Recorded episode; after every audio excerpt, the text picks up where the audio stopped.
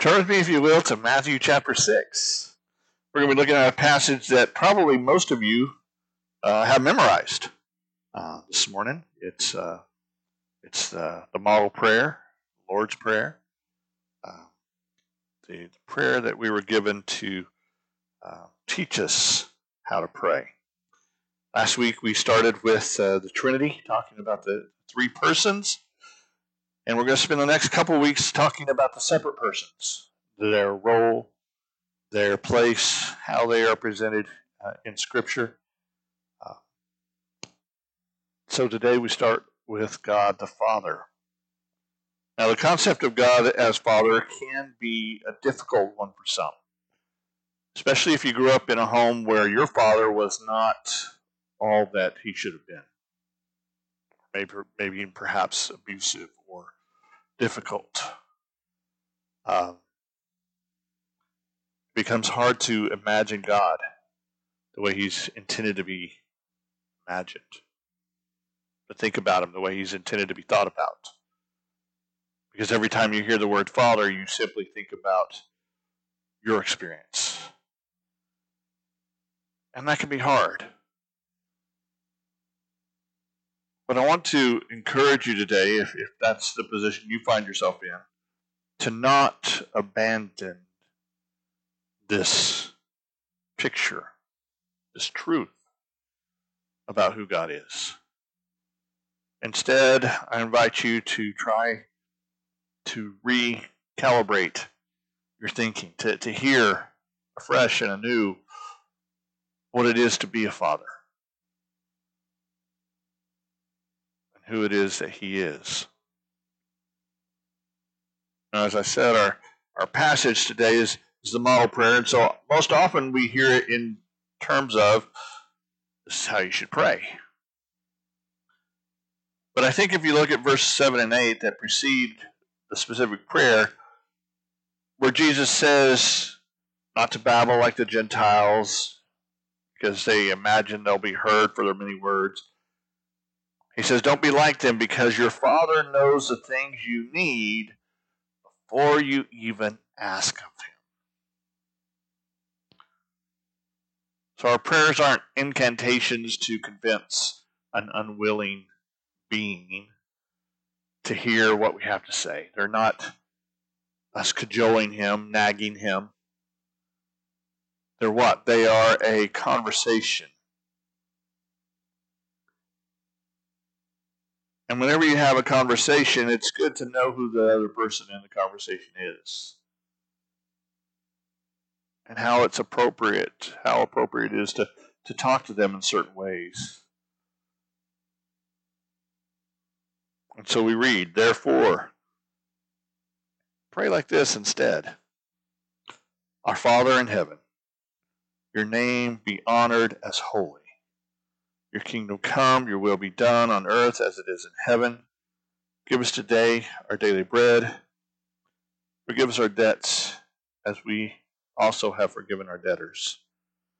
And do not bring us into temptation, but deliver us from the evil one.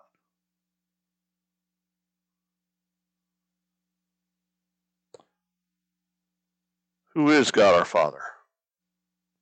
I think Jesus answers that question in numerous ways here in this simple prayer.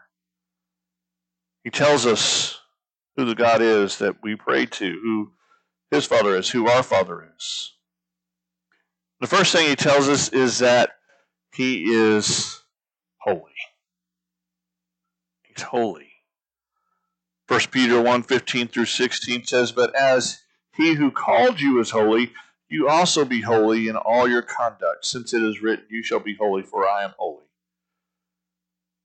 Now, what does that word mean? What, what, what do we understand about it? How, how is it used throughout the Scriptures? Well, we need to understand, firstly, that holy is a status, not an attribute.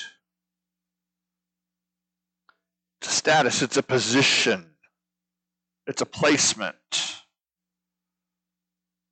He is holy. He is different.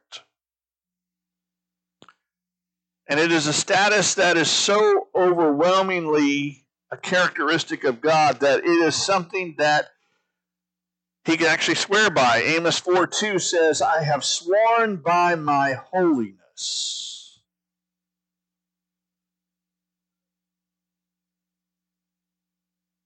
It's that part of who he is that's so intricately wrapped up in his position that he uses it as a proclamation of his relationship with us. Now that's odd, because holiness, generally speaking, in Scripture is, is not an elevation nor an addition, but a separation. There is a sense in which it renders God unknowable. There's a sense at which it renders God beyond us.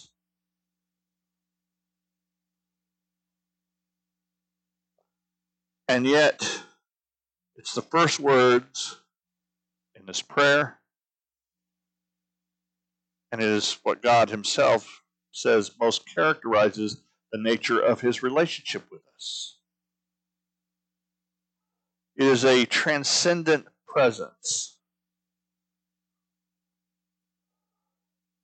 He's bigger than us. He's greater than us. And not just in terms of us being small and him being big, but just in terms of even what we're capable of conceiving. He's beyond that. Even in heaven, in the world to come, when we are transformed and changed, glorified, according to Scripture, even then, there's going to be a part of him we just don't get.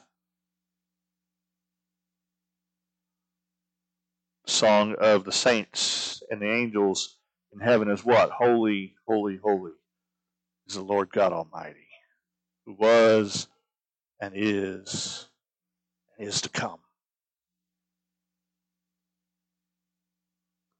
Who he is. And if the discussion stopped there, that would be terrifying. To conceive of a, of a being someplace who is unknowable and yet also very powerful, that's a frightful condition. That's a frightful mindset. And yet Jesus pairs it with what? With the idea of Father here. He wants us to understand that God's holiness, while it does make him distinct, while it does make him in some sense unknowable, it also makes him the perfect candidate, if you will, for trust, for confidence. I've spoken many times before about my father and how he could be a very hard man.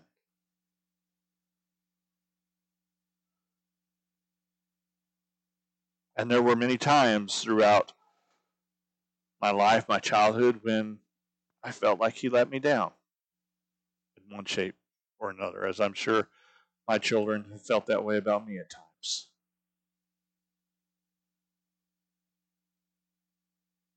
But God has never let me down. He didn't always do things the way I wanted him to do them. He doesn't answer to me. But he's never let me down. I can trust him. I can put my hope in him. I can put my confidence in him. I can live my life because I know he's in control. Which brings us to the second thing Jesus says about the Father, and that he is sovereign. Verse ten talks about your kingdom come, your will be done. It's an acknowledgement that his kingdom is the reality that we hope for. It's a reality that will, in fact, and is, in fact, already in existence.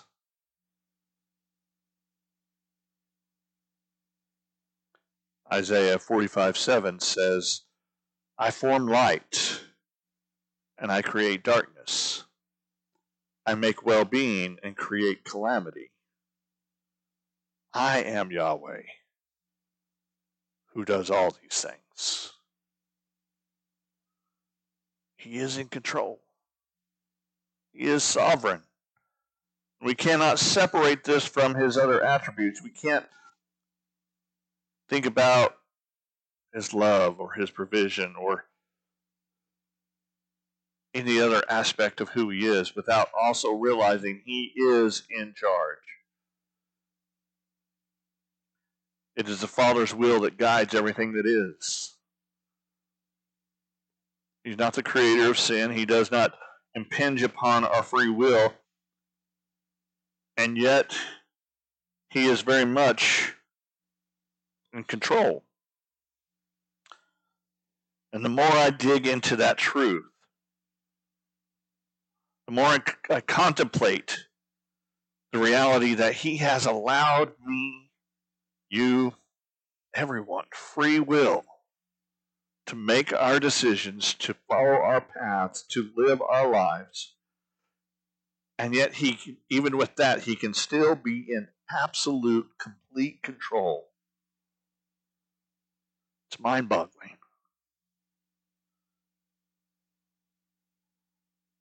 He's so much in control that he can even take absolute rebellion and use it for his ends. Over and over again in Scripture, we see that. We see rebellion take place and God bringing victory out of it. We can see harm occurring because of sin and God bringing his glory and our deliverance through that harm. When life throws us hardships, we lose loved ones. We experience pain. We experience loss. We go through health issues and difficulties. A lot of times that happens just because we live in a fallen world.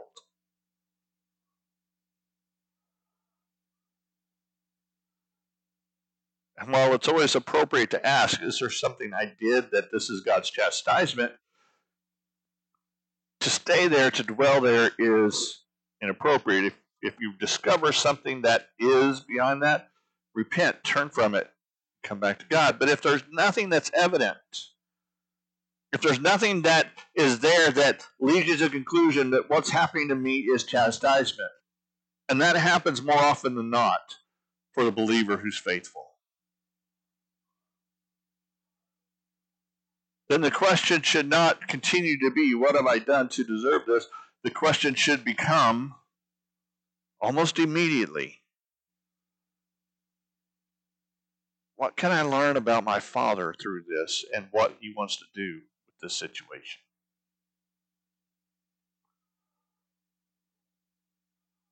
Where can I go in life and in understanding? Because God's going to do something with this mess. In his sovereignty and in his power, he's going to bring beauty from these ashes. He's going to bring life from this death. He's going to bring joy from this sorrow.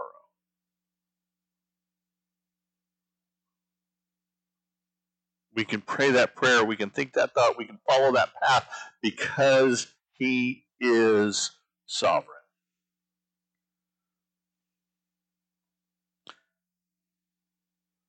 He's also a providing Father.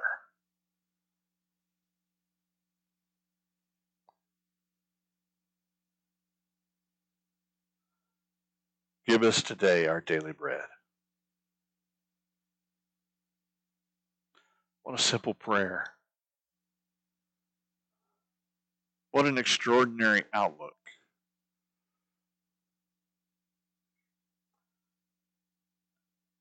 Give us the bread of today is another way to translate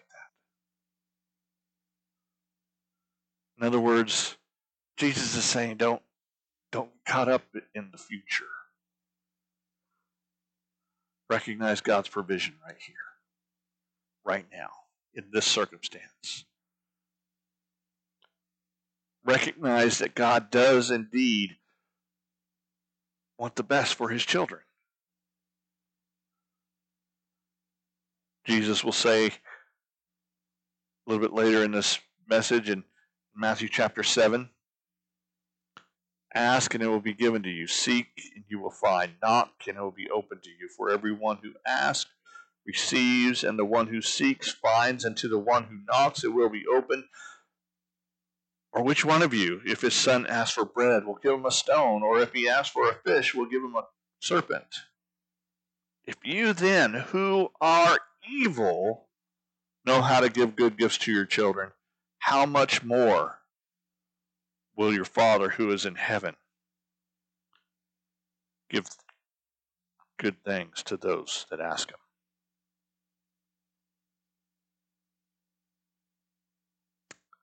I love to spoil my kids. Some might call that a bad trait. I don't know. But I love to give my kids stuff if I can. And yet I am and can be very selfish. Sometimes I don't like it when I don't get the response I thought I should for my generosity.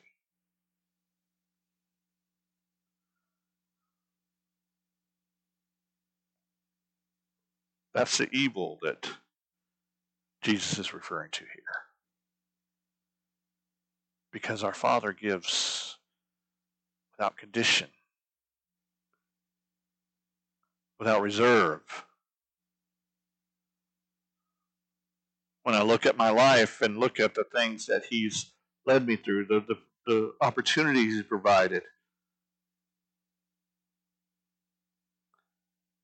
I feel so unworthy. Yes, there have been some difficult times. Yes, there have been some times when I was angry with the situation, angry with him.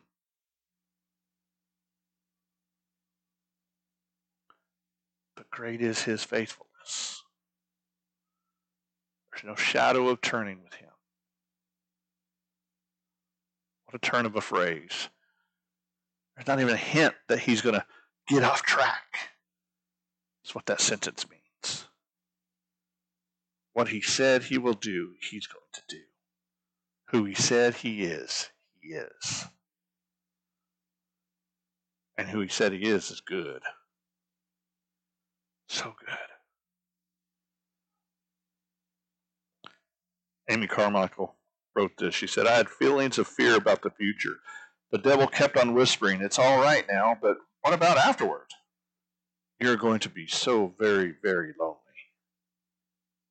I turned to my God in a kind of desperation. I said, Lord, what can I do? How can I go on to the end, given all that I've lost? He said in his word, none of them that trust in me shall be desolate.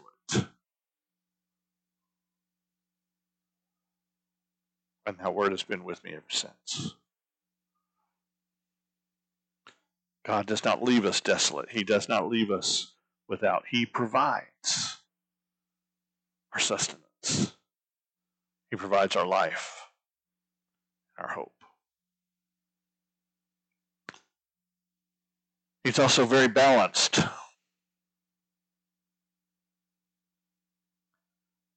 There's a balance between his accountability and his forgiveness. It's a, it's a tightrope that we struggle with, I struggle with. I like to hold grudges. I like to make people pay for their mistakes. I like to see what I would label justice at work.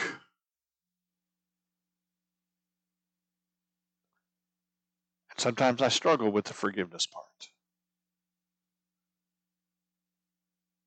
But as Jesus reflects here, forgive us our debts, what? As we forgive our debtors.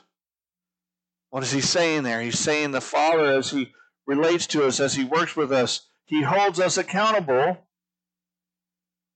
for how we treat others, for how we respond to others, for the forgiveness we're willing to give. But what? He's also so very ready to forgive himself.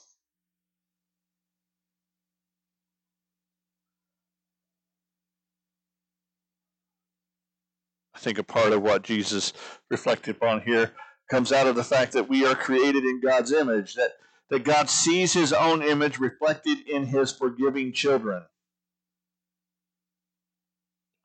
And so to ask God for what we ourselves refuse to give is to insult him, is to say, you're not really all that worth emulating in what we do.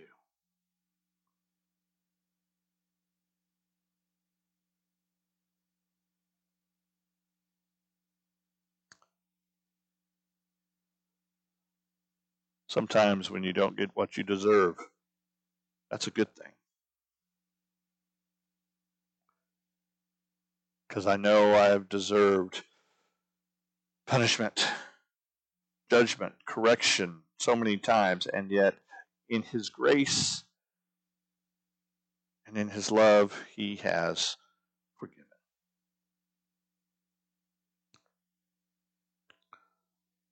He's a protecting Father. It's the last of our points. Do not bring us into temptation. Deliver us from evil.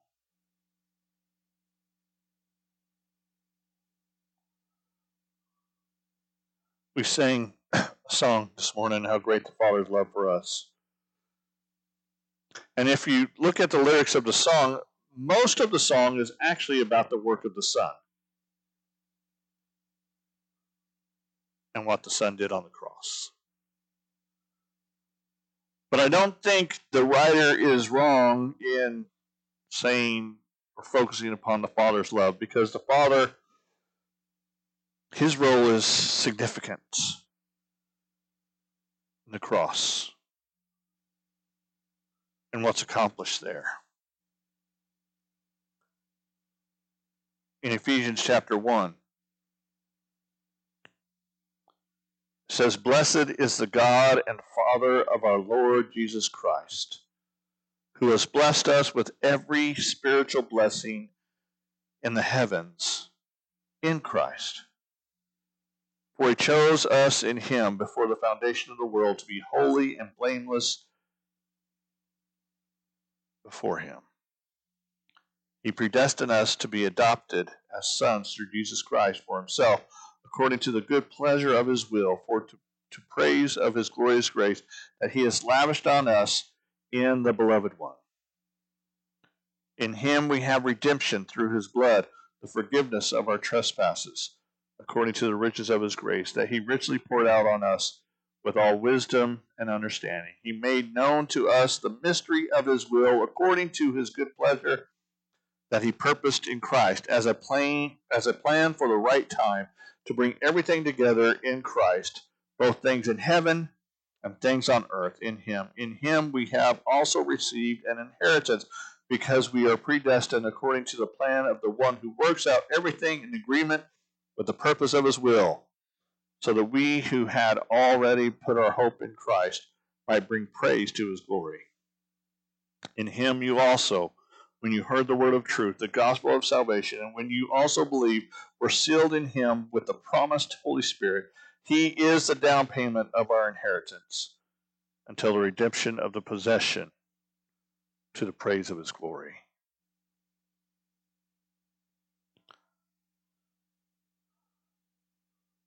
To put that into a simple phrase, what Paul simply says here, is God the Father gives the Son, He seals the saints, and He imparts the Spirit. And in that work, He protects us. We may face hardship, we may face difficulties, we may even face death for His cause and for His purpose. But ultimately, finally, completely, totally, we are protected. We are sealed by Him, who is our Father.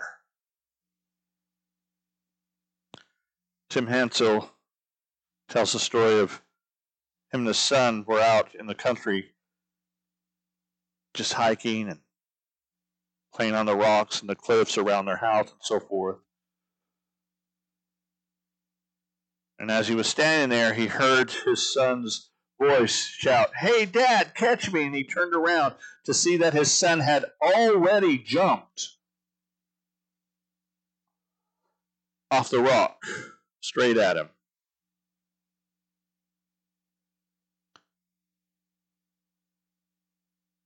He said, "I immediately became a, an instant circus act, catching him, falling to the ground, but making sure he was safe." He said, "For a moment after I caught myself, I couldn't even, caught him, I couldn't even talk. When I found my voice again, I gasped in exasperation, 'Zach, can you give me one good reason why you did that?'" And he said his son looked at him, simply said, "Sure, because you're my dad."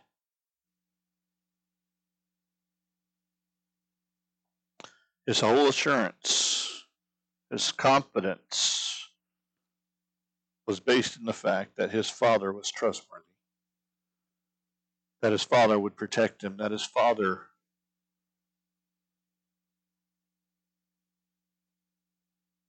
was capable.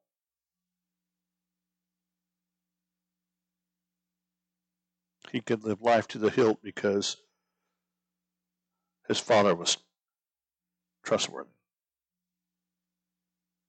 How much more is that true for us when we think of our Heavenly Father? It's time for Christians to start living dangerously,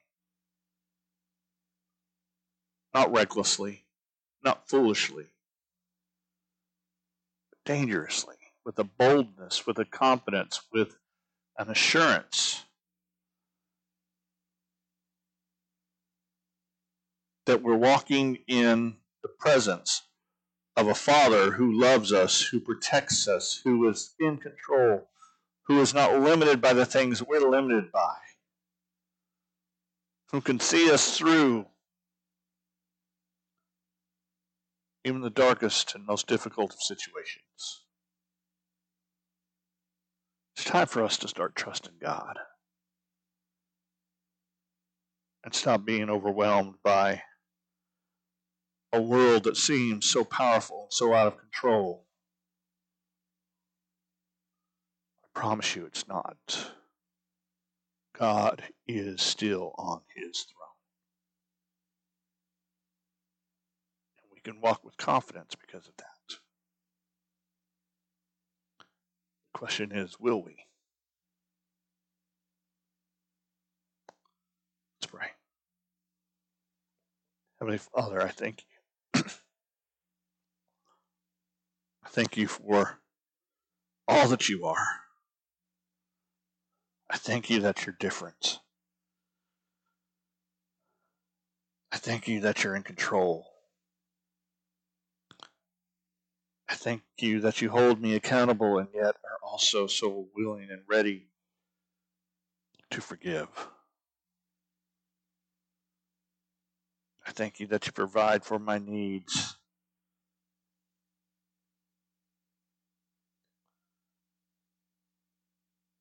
God, I thank You that You protect me. God, I pray for my brothers and sisters, for myself here this morning, that we would come to appreciate and understand that in more vibrant and clear ways in the days ahead. And Lord, I pray that you would lay it on our hearts to, to be more bold,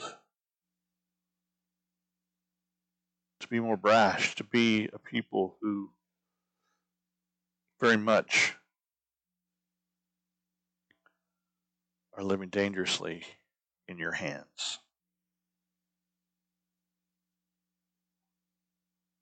Lord, convict us of those things that are in our life that shouldn't be, of those things that aren't in our life that should be.